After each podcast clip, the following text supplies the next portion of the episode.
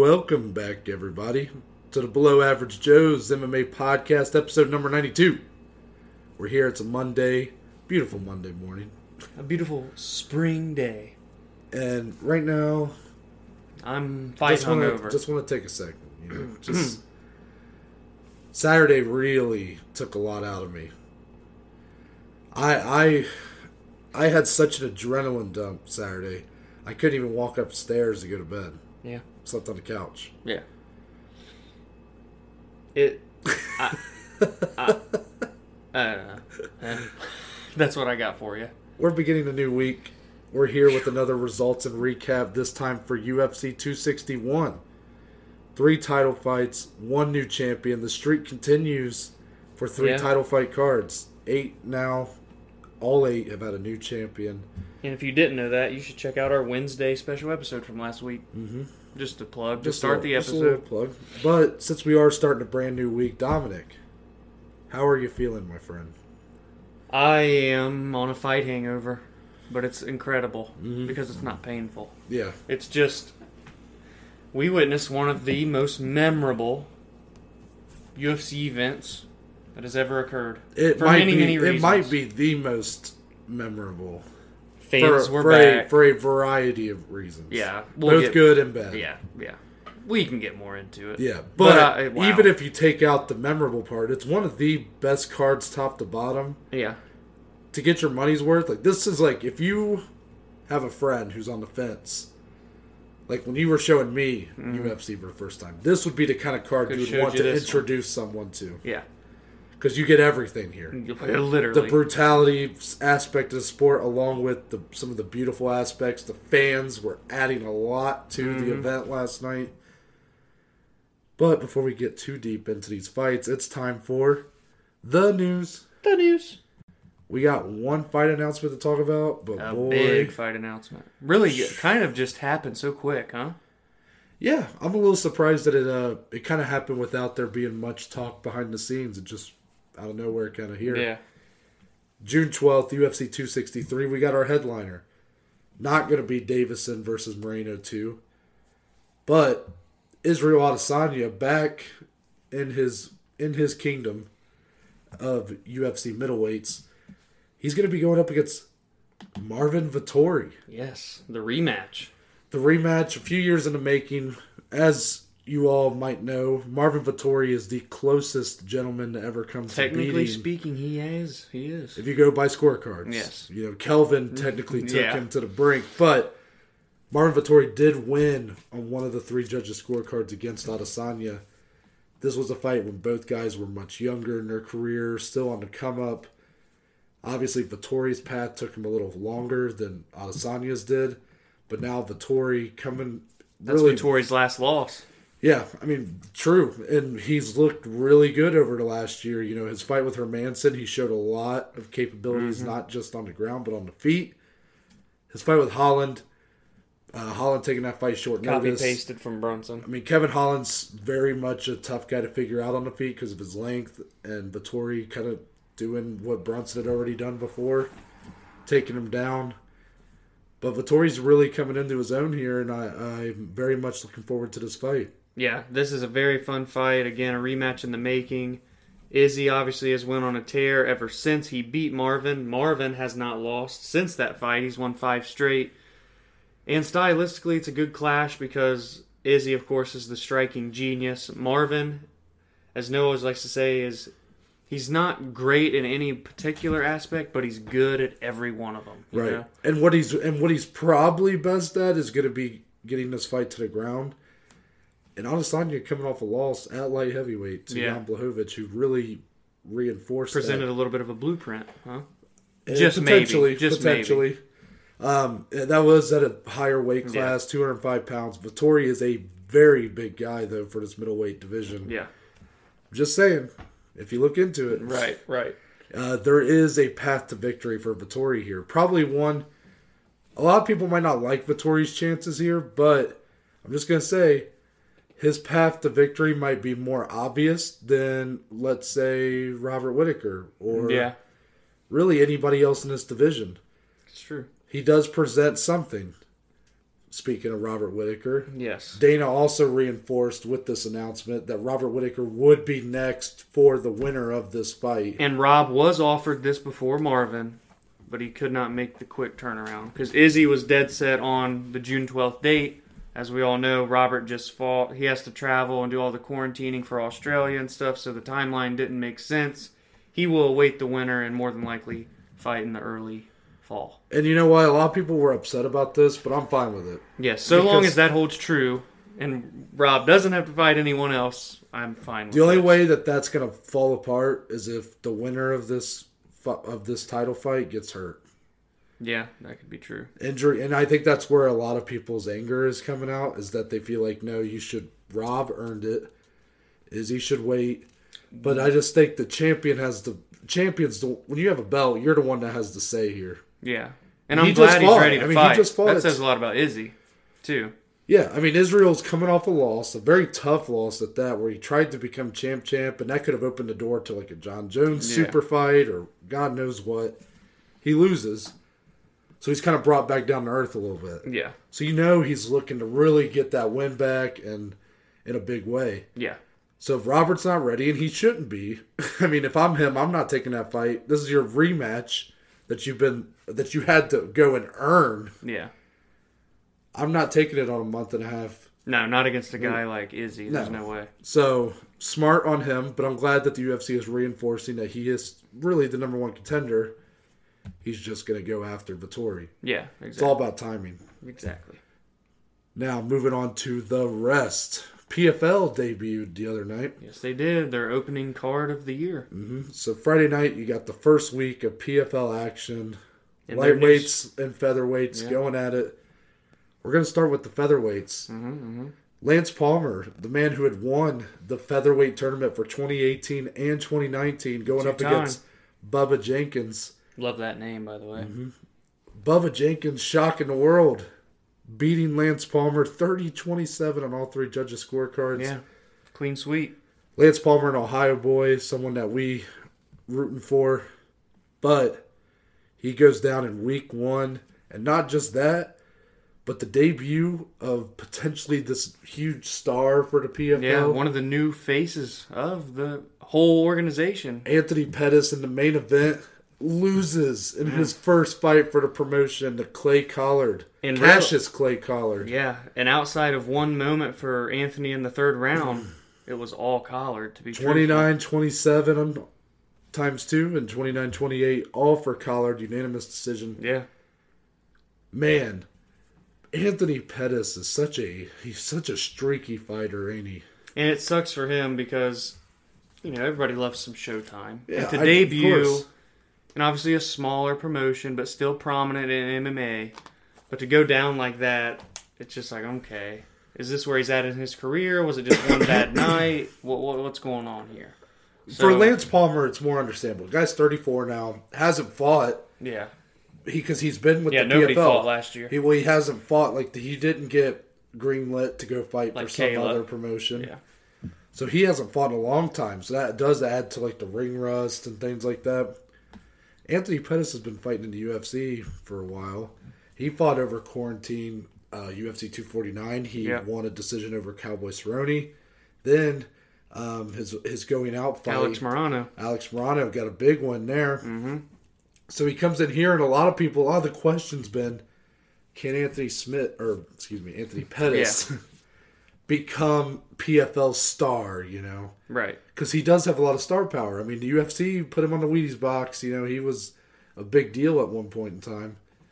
And now that he's going to step back in competition, you were like, okay, maybe he can become a star for them, Oh, someone for them to really promote. That was a huge free agent signing. Yeah, and then for him to come out and just kind of in a bit of a whimper here. Mm-hmm. Did not really present much. Like I said, third round landed a nasty head kick, flying mm-hmm. knee combo that almost put Collard out. But to Collard's credit, tough as nails, survived it. Yeah. And it was all Collard rounds one and two. And up until that happened, it was all him in the third round as well. So, yeah, odd performance out of Anthony. I'm sure we'll see him bounce back. I know he wants to go at 155 and 170 in PFL. So we'll see what's next for him. Yeah, that's a good point. also for the rest, uh, as we mentioned, Dana White doing a bit of a media tour this week in anticipation for UFC 261. In one of his interviews, he uh, he added some clarity to the heavyweight uh, kind of days of our lives drama that's going on.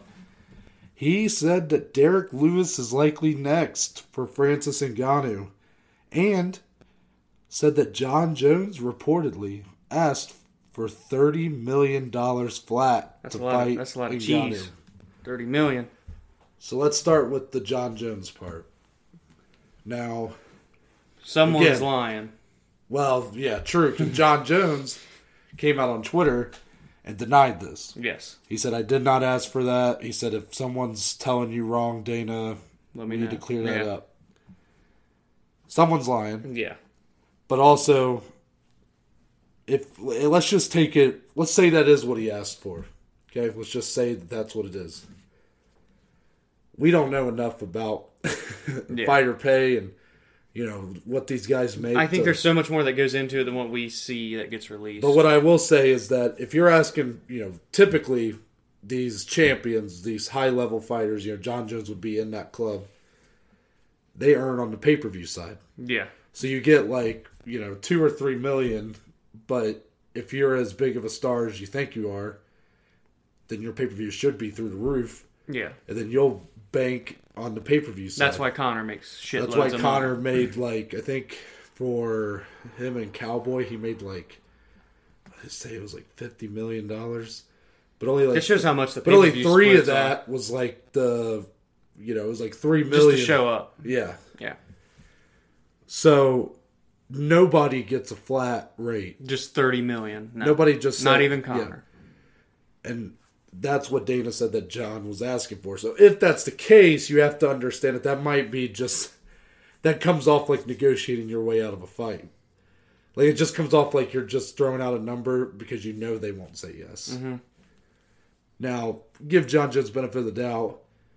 It's all he said. He said right now. Yeah. Yeah. But what I saw a lot of people saying, and I, I, I won't deny that I, I kind of side with these people, is when Jon Jones denied it, he could have put out whatever figures he was asking for, whatever numbers he was asking for, and he didn't. Yeah. We know for sure that he has asked for more than eight to ten million. He said that was way too low. That was at His the very coach, beginning. Uh, Greg Jackson has said that Jon Jones is worth fifty million dollars. And technically, right in the middle of that is thirty million. So so, it just it makes you wonder, right? yeah, yeah. Um, it just uh, it's not a great look for really this whole situation. But Derrick Lewis looking like he's next for Ngannou. What are your thoughts there? Knock on wood. Surely that fight doesn't go like the first time right. because we don't even like to speak of it. Like when we, if that fight happens and we break down the fight, we won't even talk about the first fight. no, I'm just kidding. We will obviously, but you get what I'm saying. It's one of the worst fights in UFC history. Definitely, probably. Well, mm, it's one of the worst. It's the most history. disappointing fight I've ever seen. Yeah, that's a great way to. Because put it. yeah, it's one of the worst fights ever. I- but I- if you go off of what it could have been versus what it was, I, there's no bigger discrepancy than that. In my story here, it kind of goes back to my story of uh, when I was talking up JoJo Calderwood when we went to UFC 203. yeah, My uncle came over to watch that pay per view. Um, it was headlined by Stipe, the uh, Us- the Francis and Lewis first fight, and I'm like, man, this co-main event's going to be nuts. These guys knock each other out or knock Well, out all their opponents. Yeah, you were there. And I was talking it up to my uncle because he doesn't watch it very much, you know, very Mm. frequently like us. Then the fight happens and it's an absolute shit fest. yeah. A And then he's like, dude, you had me come over and watch this? This was the fight? And then Stipe got knocked out in the main event, but I don't want to talk about that anymore. yeah, that night was rough. It was a bad night. So that just tells you, like, this fight was awful. I don't think it would happen twice in a row, but you never know. If that's the fight, I'm not mad. Because technically, if you're talking about the number one contender, not counting Jon, I mean, it is Derrick Lewis. Right. Derrick Lewis has earned the title shot. It was just, we always thought, okay, Jon's going to be next, because obviously that fight's huge. yeah. So I'm not opposed to it at all. It's like literally the second best option. So I don't hate it. I mean, But I want Jon and Francis. Yeah, I, I think everybody kind of does. It's it's complicated because in the past, I have said I was like, I think Jon should take a. I don't want to say call it a tune-up fight because I think these Just take one fight at heavyweight. I said he should fight someone like Curtis Blaydes. Yeah. Show that you can fight at this weight class, and then the anticipation will be even higher when you do fight Francis. Now there was at that time Stipe hadn't even fought Francis yet. And, um, I the- was saying I was saying Jon should have already by now fought someone at heavyweight, Yeah. so that way the winners of you know Each respective fight- fight each other. then Jon Yeah. win against Curtis or someone like that. They get match up at the end of the summer Yeah.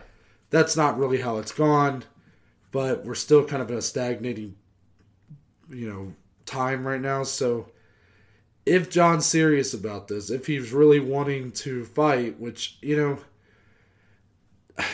i don't know it's it's it's kind of it's just all messy right now The way all the training and hard work he's putting in, you got to think he wants it, right? i mean he's got to want to at least fight at the division it's weird. So I would like to say that if if if we're gonna move on, if we're gonna pivot and go Ngannou Lewis too, which I'm not upset about, then I want to see Jon Jones fight somebody. Somebody. I don't want to see him take. I mean, he's already over a year off right now since his last fight. I respect that he did a lot of that because he wanted to properly get his body to a heavyweight frame. And I he, that he has that. done. Yeah. But now that he's there, you can't just shut it off and go back to light heavyweight. At Yeah. least I don't think so. Yeah. I don't So, see him ever um, fighting down there again. So now he's kind of stuck, right? Yeah. But you got to think a fight with Curtis Blaydes or Ciryl Gane or Well, someone no, like I'm going to ask you. Or if he fought Stipe or someone That was like- going to be my question. Oh, okay. So oh, him- boy. Think about it, though. I mean, it'd be a big fight, but I don't think he'd be asking for thirty million. Yeah. I'm not saying that's what he did ask for, by the way. I'm just saying I don't think he would be asking for some outrageous amount. Yeah. if it's not a title fight and not against someone who can knock your lights out in one punch like Francis. But, Yeah. It, Um, it's just drama. yeah. But it looks like it's going to be Ngannou Lewis too. And again, we don't hate it. And yet I'm somehow excited for it even after the first fight. So Yeah. eh, We'll see what happens.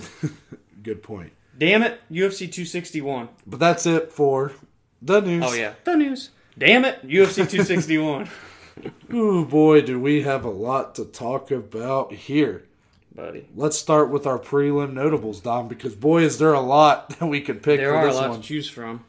So, what is your prelim notable here? I'm going the very last prelim of the night, the featured prelim, Mr. Randy Brown.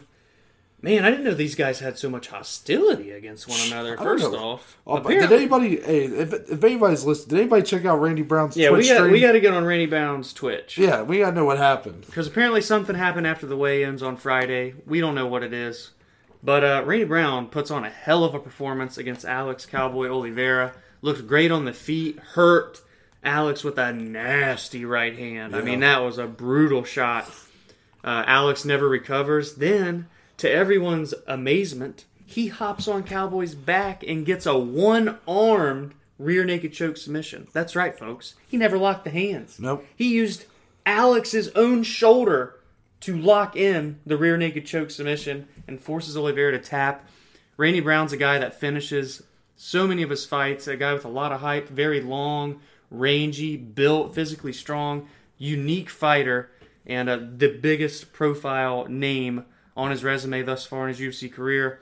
And I'm excited to see what comes next for Randy Brown. That was a great way to kick in to the shit show that was the main card. I mean, Yeah, that guy. wow. He's fought a lot of notable people. Oh, I mean, yeah. losses Oh, yeah. to Luque, Niko Price, Belal Muhammad, but he's got wins over Mickey Gall, Mm-hmm. uh, Bryan Barberena, Warley Alves, and then Alex Oliveira. Yeah. Kind of adding.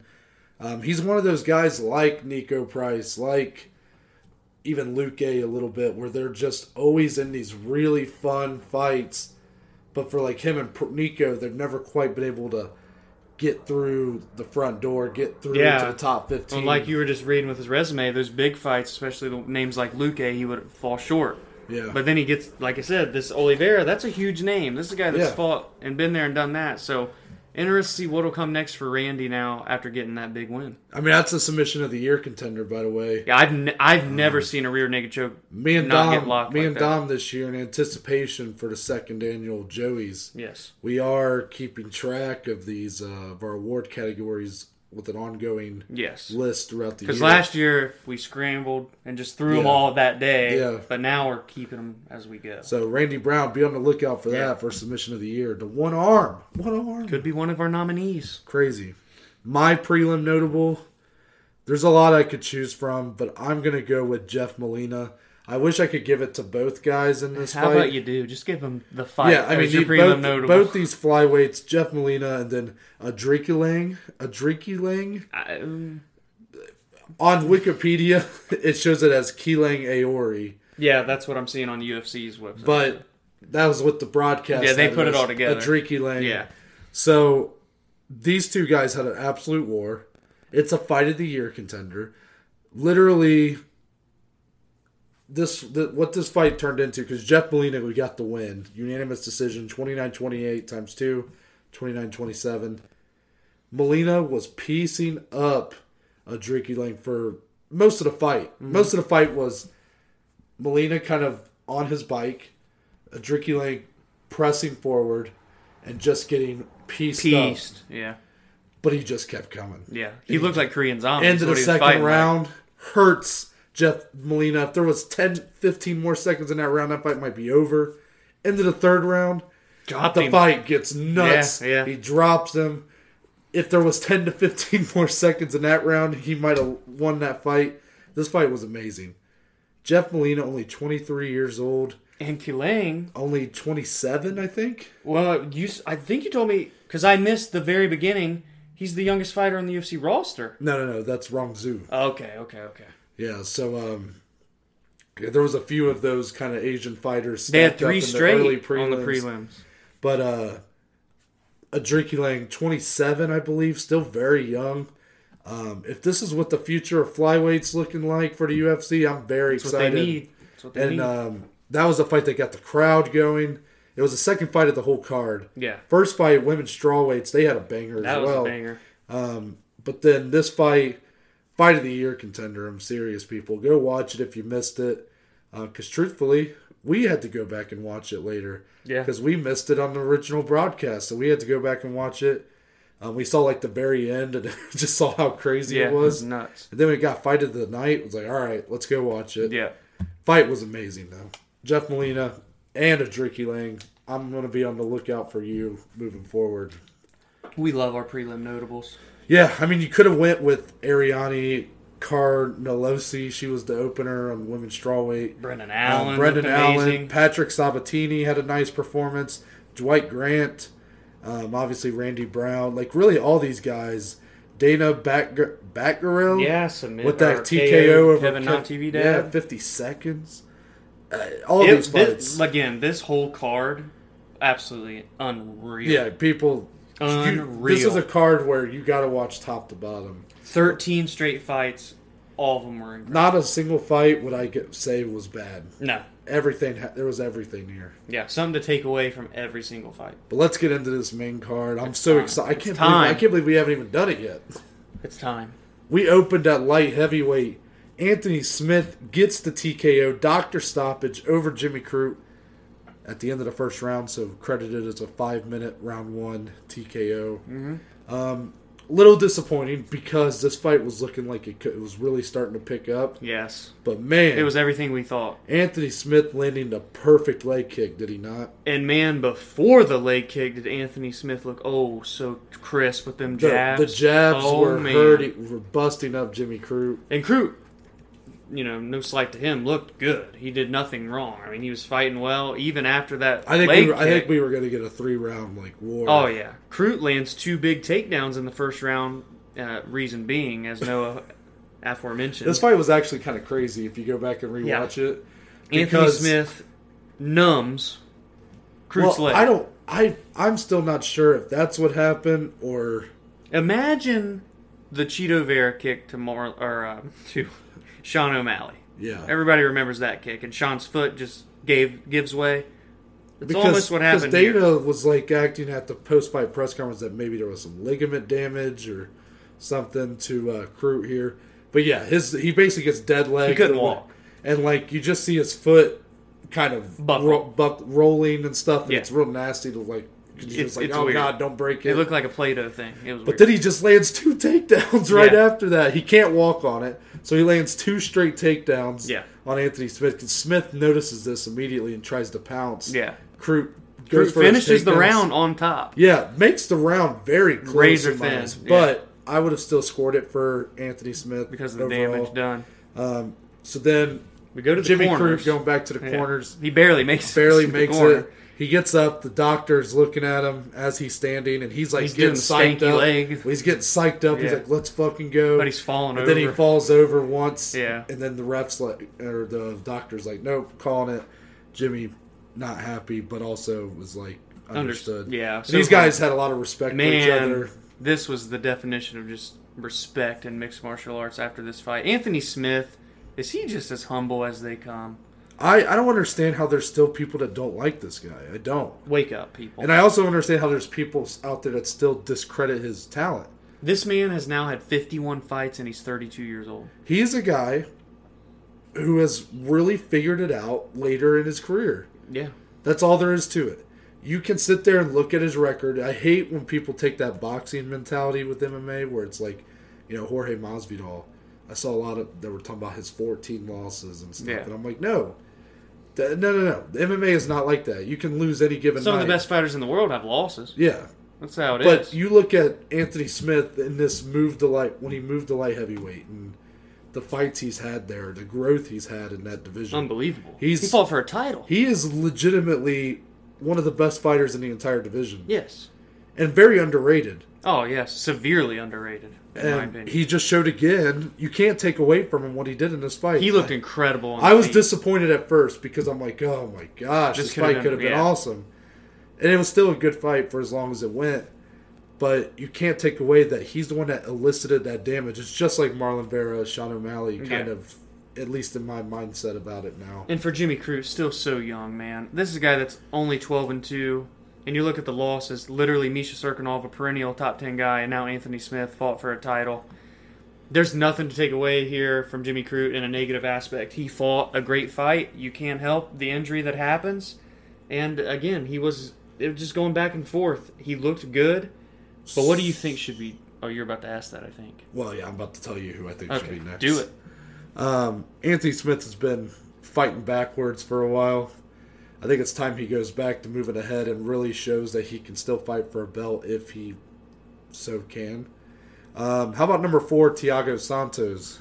Oh. These are two former middleweights. That'd be a middleweight rematch, Yep, too. two guys that have fought at middleweight. They're two former middleweights, obviously in the UFC. Uh, back in their probably rightful divisions Yeah. and made big splashes here. But they're in opposite scenarios, kind of going in different directions right now. Santos on a tough, what is it now, three fight losing streak. Um, he's lost. He lost a title fight with John Jones that we both thought he won on one leg. Yep. Then he lost to Glover Teixeira in a very disappointing comeback fight where he looked really good early, and then just got stopped. Yeah, and finished kind of gassed out. And then he had a kind of disappointing fight with uh. Aleksandar Rakic. Yeah. Uh, but didn't necessarily look bad in that fight. Just overall, not a not the best fight. Mm-hmm. Um, so that's three fights, but he's still ranked number four. Anthony Smith, he had his troubles in 2020. They were well documented.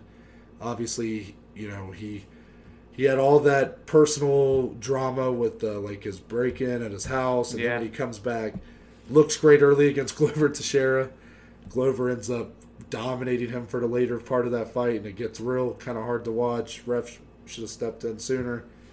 Then he also gets pummeled by Aleksandar Rakic, but bounces back at the end of the year with a nice submission win over Devin Clark, who was unranked. Yep. Comes back here and beats number 13, Jimmy Crute. Smith is just taking fights because he doesn't give a shit Yeah. who you put in front of him. But I think now it's time for him to fight ahead. And you got a guy like Thiago Santos who's on a three fight skid. Thiago's needs to prove that he can still he's still worthy of his spot in the top five. And Anthony Yeah. Smith right at number six. Give me that fight all day.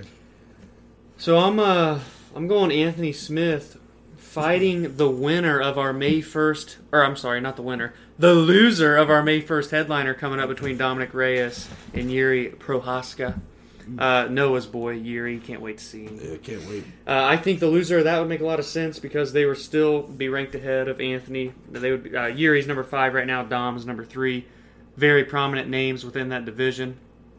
And I don't think Anthony fighting someone off of a loss hinders him. As Noah said, he would like him to fight Thiago. He's coming off three losses. But fighting any of these guys ahead of him is better than fighting guys behind him, no matter if they're on a losing streak or a win streak. And I think getting a big win over a guy like Yuri or Dom puts Anthony right back at the top, ready for potentially another title shot soon. He's fighting his way back. He's proven that uh, he's not just going away easy. You, No. you, we, we counted him out, or I'm not going to say we because I never counted out Anthony Smith, damn it. But people counted out Anthony Smith, the Lionheart, and now he's bouncing back huge. Two straight finishes. Really, when doesn't this guy finish fights? And the best thing about Anthony Smith, this man started fighting because he went into a subway to get a fucking sandwich and saw a flyer to fight out in Nebraska. Just because of it. Never had training or anything and mm-hmm. started fighting. So Anthony Smith, the uh, literally nicknamed Lionheart, is perfect, and I can't wait to see him back in there again. Going the loser of our May 1st headliner. Now for Jimmy Crute, Interesting. it's less clear right now because we're gonna have to see what kind of timetable he's gonna have to even get back in the octagon. How much damage structurally was done to his knee and Yeah. leg. But uh, because of that, I'm like kind of a lot of these light heavyweights though. In that, you know, from Anthony Smith, number six, all the way to Jimmy Crute at 13, everybody in between there, open right now. yeah. You got Paul Craig and Jamal Hill fighting. That's 14 15. I still think you give Jimmy Crute another chance ahead of him right now. Maybe against a guy that's struggling. I'm going to say Ryan Spann, number 11. Ryan Spann losing to, um, or he defeated Misha Cirkunov, so he's coming off a win right now. Um, Before that loss to Johnny. lost to Johnny before that. Actually, maybe I go with number 12. Uh, I'll stick with number 11, Ryan Spann. Ryan Spann, another big guy at light heavyweight. So, but he's also kind of a lanky guy as well. So that's going to present some problems for Jimmy, who's a little more stocky for 205, Yeah. but still very big in his own right. Um, I think that fight could be a lot of fun. It just all depends on when Jimmy Crute gets back in there. Noah, thoughts on Jimmy Crute, Johnny Walker, my friend? I mean, you know I'm going to love that. My Like, goodness. just- I mean, Johnny hasn't fought in a long time. He did beat Ryan Spann uh, in 2020. Haven't seen him fight since then. He's been training his striking with John Kavanagh, uh, Conor's head coach, improving his striking. And I think a battle with him and Crute would be absolutely just fireworks. Two of the biggest named prospects in this light heavyweight division. And uh, I think that would be absolute fireworks. Yeah. Well said. What a way to start the main card in such a weird way. Yep, and we're gonna follow it up with uh Have we ever seen a card start with two back-to-back fights like this? no, never. And will we ever again? I sure the I hell hope not. I hope not. So we go on to middleweight, a rematch ten years in the making. Dominic wrote an article about this fight. I don't think you predicted this. Well, I technically got the outcome right, but uh, not how it happened. Uriah Hall gets the TKO over Chris Weidman due to a leg injury, 17 seconds into the very first round. I mean, guys, this guys, isn't just a leg injury. uh, this is this is a life Career altering, altering, life, altering. This was, you know, think about. I, I saw a tweet kind of worded similar to this. You know, we all had the night of our lives last night watching these fights, and Chris Weidman probably had the worst night of his entire life. Shows the It's- differing perspectives. Yeah. Um, let's just talk about what happened. Uh, so the fight starts. Chris Weidman throws a single leg kick, The first strike of the whole fight. and his leg instantly Snaps in half. snaps in half. And if you've seen Anderson Silva when he did it to Chris Weidman, the exact same injury. The, and we were talking about this before we started recording, and I think it's just we got to reiterate how crazy this. Yeah, the irony. It's the irony. Yeah, So as Noah just mentioned, most of you probably have seen this at some point or another. Chris Weidman defeated uh, Anderson to win the belt, shocked the world. That was a straight up KO, crazy. They give Anderson, of course, the immediate rematch, and in that bout, Anderson throws a leg kick that gets mildly checked, and his leg snaps. That's a TKO win for Chris Weidman. Here we are, eight years removed, almost, and it happens to Chris Weidman the same way. And to make it even more odd, it was against Uriah Hall. Chris Weidman gave Uriah Hall his very first career loss in their first bout 11 years ago at Ring of Combat in New York City.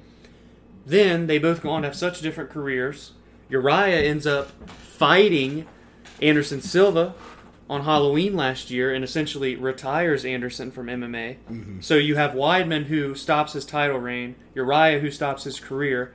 They meet again in a rematch, Hall and Weidman, and Weidman breaks his leg against Uriah. It's just crazy It's how crazy. all three of their careers have kind of intertwined. crazy. So this is awful. It's heartbreaking, man. You know, I know like a lot of people were kind of making fun of Weidman leading in here, and, I, and not that it was like it was all in good fun, but No one wants to see that happen. but yeah. Weidman was kind of being the the butt of a lot of jokes this week because of his comments talking about how he could beat Adesanya, how he thought he had four fights left. One of them would be winning the belt and then defending it and then retiring. Regardless of if you think he had a chance to do that or not, because I know the majority of people looked at that and were like rolled their eyes and Yeah. scoffed.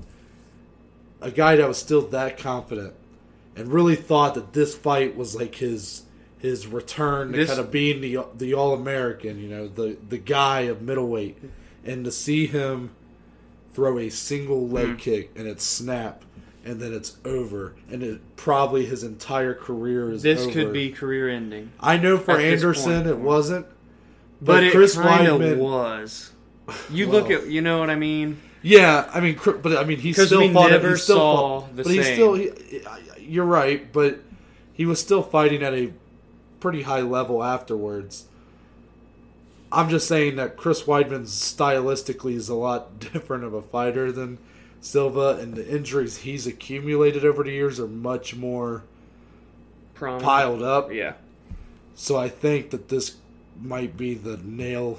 I don't know. I hate to even talk. I I, Yeah. like, I just feel icky talking about it. But also disappointing for Uriah Hall. The poor guy. Big opportunity for him here to kind of Yeah. avenge a loss. It's not the way you want to do it. You could tell he just wanted to get. And Uriah was riding that win streak, finally Mm-hmm. starting to climb the ranks again, and I don't. It's just awful for both both guys, and obviously complete different ways. So out of respect for Chris Weidman, I, I'm not No. gonna talk about like. Uh, We wish nothing more than a speedy recovery and good health to. Chris So let's Weidman. talk about Chris or Uriah Hall here. Rank number nine coming in. He technically does get a win here, but is it really a win? Nah.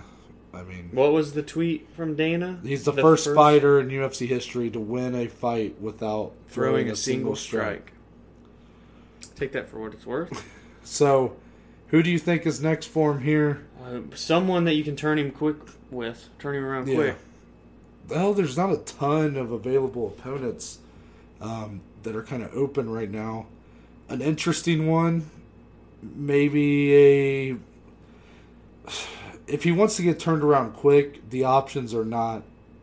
There's not a lot of them. Am I crazy for talking about him fighting Jared Cannonier? No, because I said Kelvin versus Jared Cannonier last week. Jared is the only man that's essentially available. I was gonna say Darren Till. Depending on the severity of his collarbone, that's not a bad fight at all. Uh, Darren Till, or honestly, and people might call me crazy for this, Paulo. Paulo Costa. Yeah. But they already fought, so I guess you That's wouldn't true do that. as well. No, and he got he He got, got beat up by yeah. Paulo Costa. Yeah, I guess I wouldn't do that. I think Jared Cannonier- and Darren Till are really the only two options. And I think Cannonier would take that fight I would hope he would. because he's got to come back and win anyway, and Yeah. Uriah would get a chance to still fight up.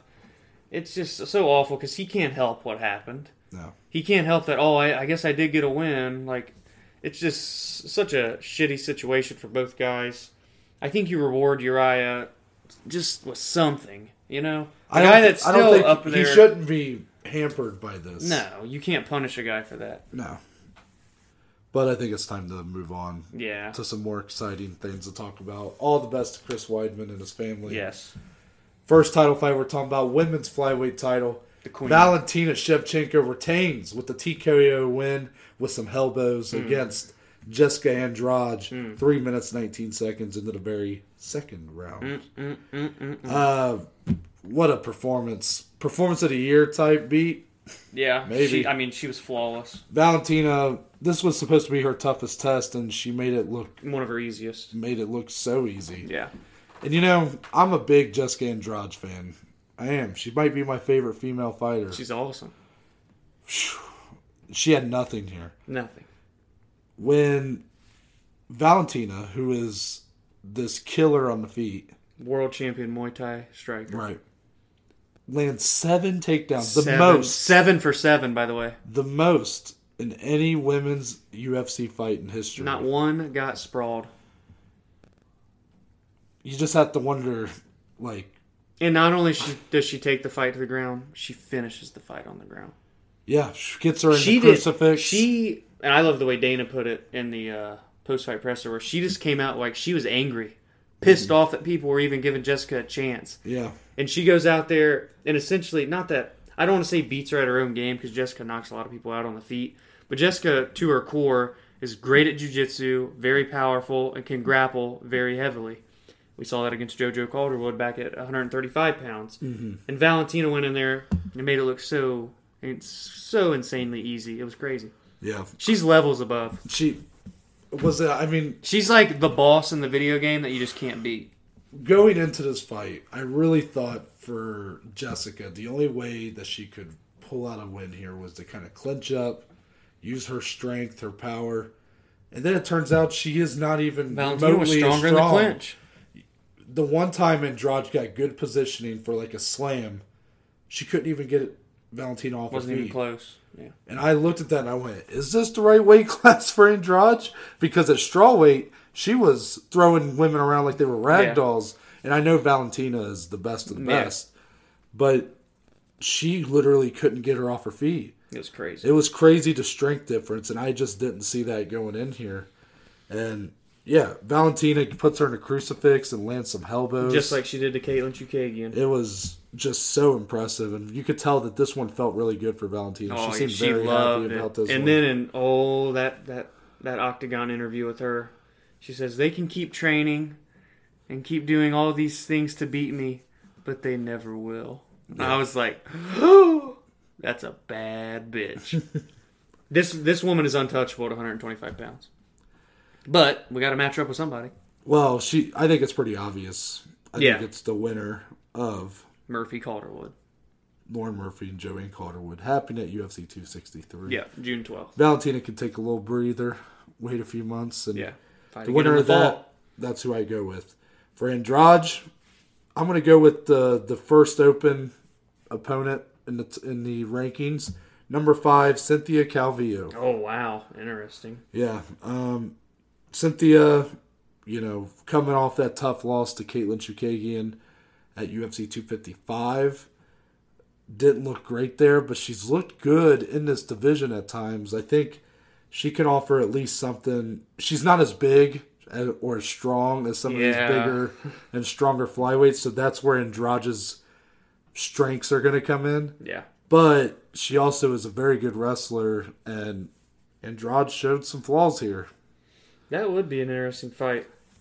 I, yeah, I'm actually just going to agree with you. I think that is very interesting because Cynthia has shown, like Noah said, these sparks of why she was so hyped when she Yeah. got into the UFC. But it, then at other times, she's really faltered and not given much to show. Yeah. So with a test for her in Jessica Andrade, that would be the biggest name that she had ever fought. Yep. Essentially, it definitely would be the biggest win if she were to beat Jessica. And for Andrade, it's not like you're giving her a slouch opponent in No. Calvillo either. No, that's a great, great stylistic. The fight. only another uh, just one that's a little bit more unrealistic, maybe not yet. Alexa Grasso, yeah, Alexa's got to get booked here soon. but Alexa number ten. I'll go with Cynthia for Mm-hmm. now.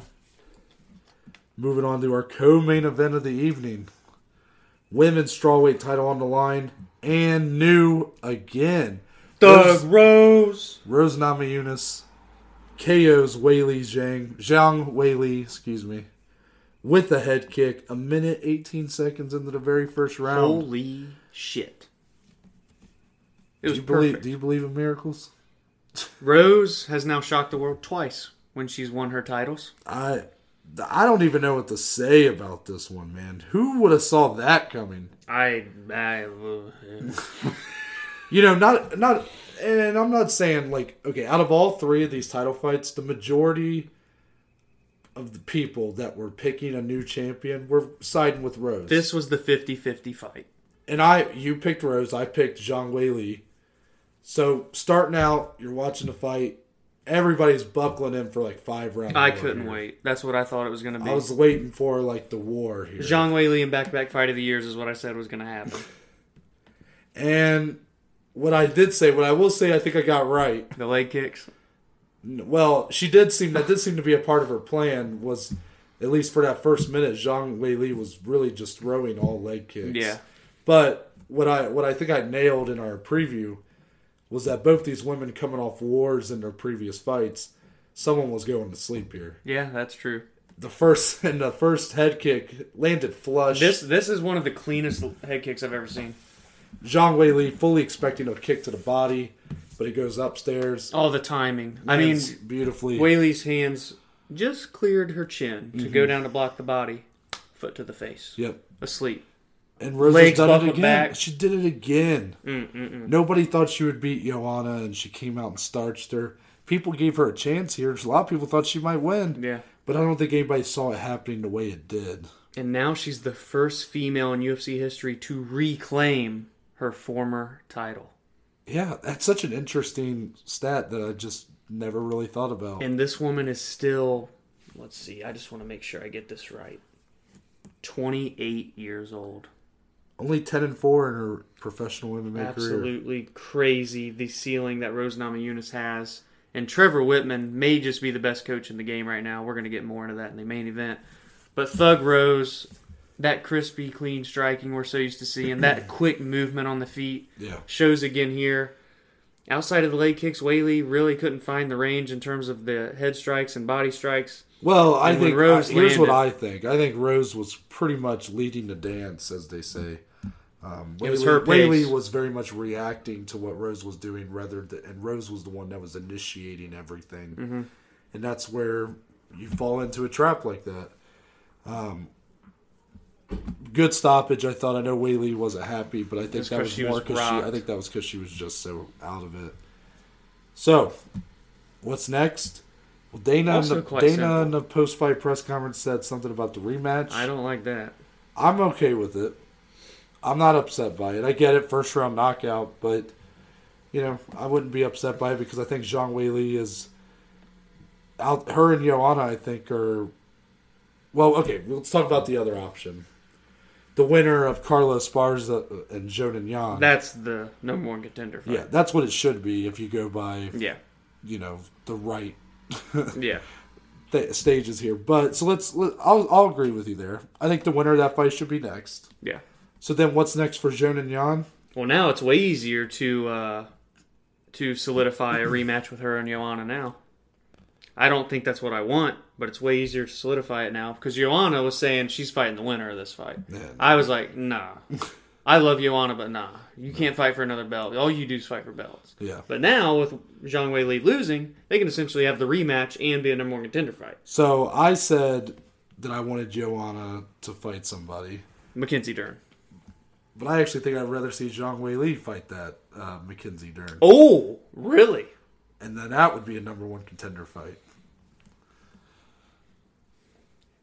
That's about probably a- that's probably an easier fight to make because we really don't know what Joanna come on. wants to Tell do me right you now. wouldn't want to see that. Oh, Tell I me- love that fight. five round main event. I'm shocked you said that, but I love that. I fight. want that as a fight night ma- headliner. I want Zhang Wei Li, Mackenzie Dern, Mackenzie Dern, an absolute buzzsaw when it comes to the ground game, and making improving improvements so in her much in the feet. Yeah. But Zhang Wei Li, the big, strong, powerful striker, Man, getting her biggest test who in terms of growing, grappling. who is growing in her grappling, but again, not the level. Mackenzie Dern is a different beast. So both of these women have a stark advantage over the other. Who wins out? yeah, I don't Winner gets the next title shot. I know that kind of leaves Joanna in no man's land, but you know, um, she'll find her way. Yeah, she's she's JJ. Yeah, she's JJ. She'll find her way. Joanna champion. But There's one more title fight to talk about. Damn Yep. it. The welterweight title was on the line. Kamaru Usman showing that uh he might be the best welterweight of all time. And I believe Noah, we're talking about the pound for pound greatest fighter in the UFC that is active currently right now. That's that was a mouthful. Yes. Wh- Who's out of it if you're saying active right now? Well, they have Jon Jones, but he is not active. Oh. Kamaru Usman knocks out Jorge Masvidal a minute two seconds into the second round. Yeah, Knocks heard that him right. out. Cold. Cold. Out cold. Um, first round of this fight, very uh, back and forth. I thought Usman hurt, stunning Masvidal a couple times. The jab, Landed a takedown. yep, landed a takedown. But even with that takedown, Masvidal very active. Off Yeah, got back up. got back up. It really close round. At the end of that fight, in my head, I went, okay, this fight might go five rounds, but I think this might end up being like the. I'm still gonna say it's my fight of the night, if we're going by main card. Yeah, prob- um, yeah, it probably should be.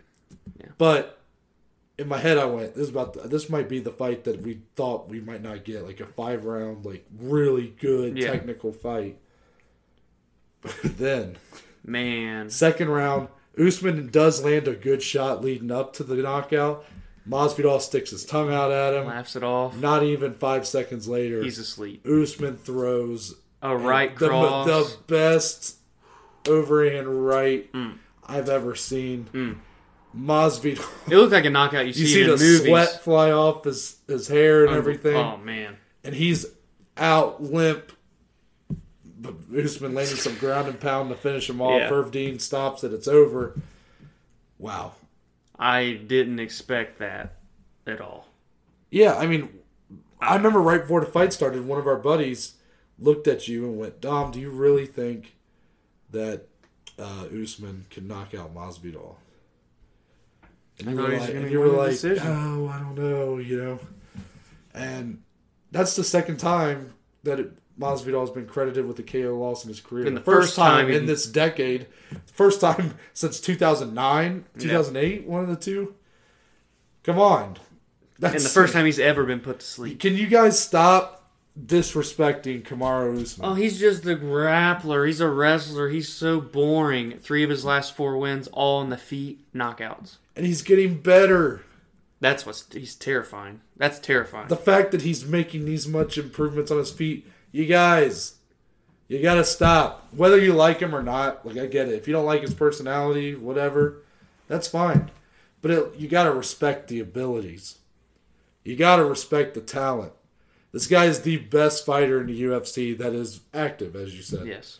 If you don't count Jon Jones, and even if you do count Jon Jones, guess what? Shit. I'm probably putting Usman in front of him at this point He's the pound for pound king right now.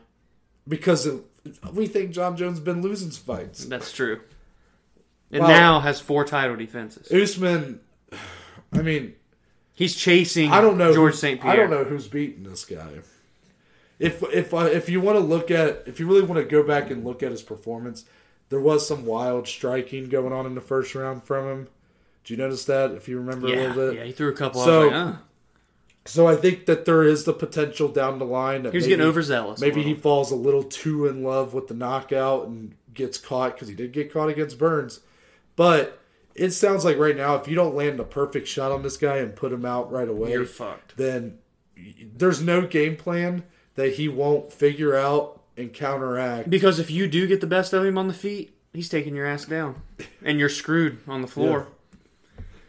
And uh, it seems we know who's next, so we really don't have to matchmake. It's Colby Covington. Yeah, it's Colby too. Yep. So and back to back rematches here for Usman. and truthfully, I mean, I Colby, can, it makes sense. Colby Colby did win a fight. Colby after will forever. Loss, so- He's always going to be Kamaru's toughest opponent. yeah, He matches Kamaru on the ground. He might even be a better wrestler than Kamaru. But if you go from their first fight, where both guys sloppy in the striking department, but they had an all-out war, and Usman still got the TKO. And you look at the improvements Usman has made in his striking, I can't Oh, necessarily say Colby has made those same improvements. Oh my! It makes you wonder if this fight's going to go any different. If not, And more for the champ. Yeah, I, But- he, he very well may may be untouchable. Colby Covington, though, That's the fight, though. That's right? the fight, Yeah. though. And I'd say And probably then the fall. the toughest matchup for Kamaru that he'll ever have. Yeah, I mean, I'd say turn Kamaru around quick again because he didn't get injured too much, and Colby's available. But the problem is June's booked and July's booked, so let's try for August at the earliest. Now for Jorge Masvidal. Um, I, mm, mm, mm. loser Leon Nate Diaz. Okay. The loser. Interesting. I think the winner is going to get a title fight after Colby. To be truthful, especially if it's uh, Leon. Okay. And if Nate wins, then they're going to definitely want to put Nate for a title fight, just because. That'll be interesting. Because I if don't- because I don't know you got a storyline both ways. Well, I don't know when Usman Covington 2 is happening. That's why I'm like, huh. Yeah. I guess they could. That could be next. It probably should be, but it's like you gotta have a guy fight in May, but not actually fight for a title until like February. December January. Yeah. Yeah. I don't know. It just depends on when. Because Kamaru has fought twice, and so, 71 days. yeah. So I mean, he's probably deserves a little bit of time. I'm not opposed if he wants to get right back Yeah, in. I agree. now for uh, Mr. Gamebred, I'm curious to see what you think. I'm gonna I'm gonna do a fun one. As much as I want to say someone like Vicente Luque, I'm gonna give a fun one. How about Nick Diaz? Oh my. Nick Diaz talked about returning. Dana White even I'm said leaving. I'm leaving, dog. Dana White said last night that Nick Diaz was waiting for him in the back to talk about coming back and fighting. you just broke my brain. Him and Masvidal. Jorge is probably Coming in to avenge the little brother. yeah. Oh my. We haven't seen Nick Diaz fight literally in almost a decade. We could actually see a BMF title defense potentially. I'm not opposed. I to hate it, but I'm just saying. Not Wouldn't be surprised. Oh, you bastard. Nick Diaz looks like he's in really good shape. Oh, he looks phenomenal right now. Both similar in age. He was at the fight Saturday night, Dana said he's having a meeting with him last night before he Yep. left Florida. so I think there's a good chance that that's the fight that gets booked. Yeah, you got to think like you know we're talking about a Stockton, California guy. Why did he travel all the way to Florida for that fight? But I will say it is interesting that Dana didn't turn down the idea of uh, Him and Khamzat. Khamzat. yeah, So I love Jorge Nick Diaz. That is a sick fight for the fans. That would be awesome. you could even you could do that as a pay per view headliner. oh yeah, I mean, the return of Nick Diaz would be humongous. yeah. Nate would probably be in his corner. Yes, I, I think that's the you fight. that you can't go wrong with that at all. That's one of the best post. That's one of the best result and recap episode fight predictions you've ever done. that one right there. you. Holy. Any? Did you want to throw another name out there? No, no, no. Leon loser. Leon Oh, Nate yeah, loser. Okay, gotcha. Kamaru Usman is the king. Kamaru Usman is the king. Look, he's you know Matt Hughes is one of my favorite early day fighters. Kamaru has passed him in my eyes. Kamaru is now officially on the chase for GSP. yeah, he's the number two welterweight of all time. Um, it's it's crazy just to see kind of the growth he's had because you know I didn't think he would beat Tyron Woodley way back when. Dominates him, Yeah. and then every step of the way has just gotten better and better and better. Can we give a small shout out to Trevor Wittman here? Well, I'll let you take that one.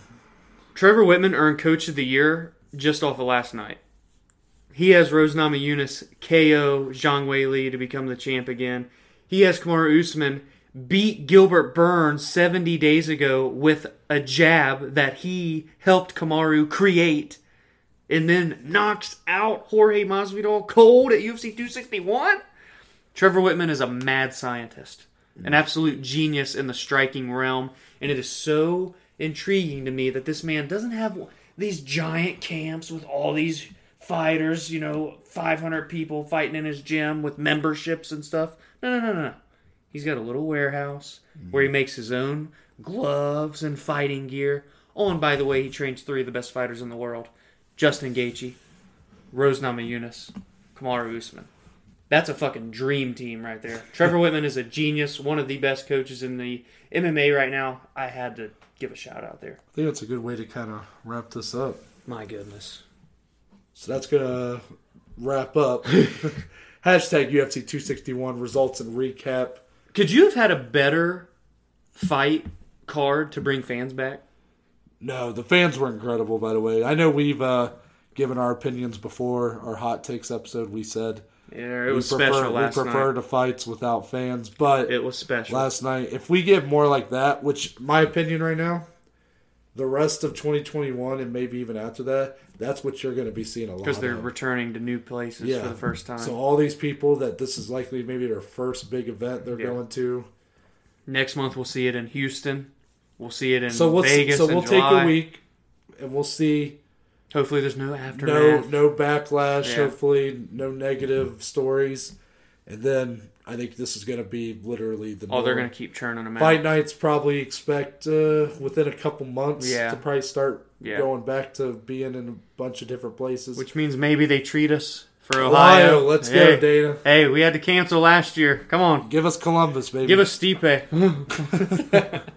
But uh, That's all we got. as for the rest of the week, Friday, Yeah, your boy. Headlining. big, big headline fight on ESPN. This man went from the prelims to a main event. Not crazy. Dominick Reyes trying to bounce back, going up against Jiri Prochazka, who's Mm-hmm. got a literal tree growing out of his head. Oh, yeah, he does have a His hair is crazy looking do wild. right now. But love the guy. Yes. Whole Sec- card is pretty fun. Yeah, and Cub Swanson, Giga Chikadze, another one of my boys, Cub. Co-main and Killer Cub. Cub. That's awesome. So I'm very excited for this card happening on ESPN. We'll be previewing that on Friday. Be on the lookout for all that. But until then, Dominic, tell the good people where they can find you on social media. On Twitter, on Instagram, at DSLE14, and find the podcast, more importantly, on Twitter, on Instagram, at BAJ underscore MMA podcast. And as for me, if you go to my bio on Twitter or Instagram at ntbaker underscore, you'll be taken to our link tree, which gives you the links to all the platforms that the podcast is on, along with the social media platforms. That includes the Twitter, the Instagram, the YouTube channel, and Spotify, Google, and Apple Podcasts. It's all on there, baby. And there's a couple links for the anchor page. First, leaving a voice message. If you have a thought about an upcoming fight, about these fights that happened Saturday night, a news story, if you just want to say hi or tell us we're a piece of shit, you do it there. And there's a link if you want to become a supporter of the podcast. That just provides us with a few dollars a month. All that money goes back into improving the quality of the podcast, whether it be audio equipment or down the line doing a video podcast. So again, you can find all of this if you go to my bio on Twitter or Instagram at ntbaker underscore. But with that, we're out and we'll see y'all on Friday.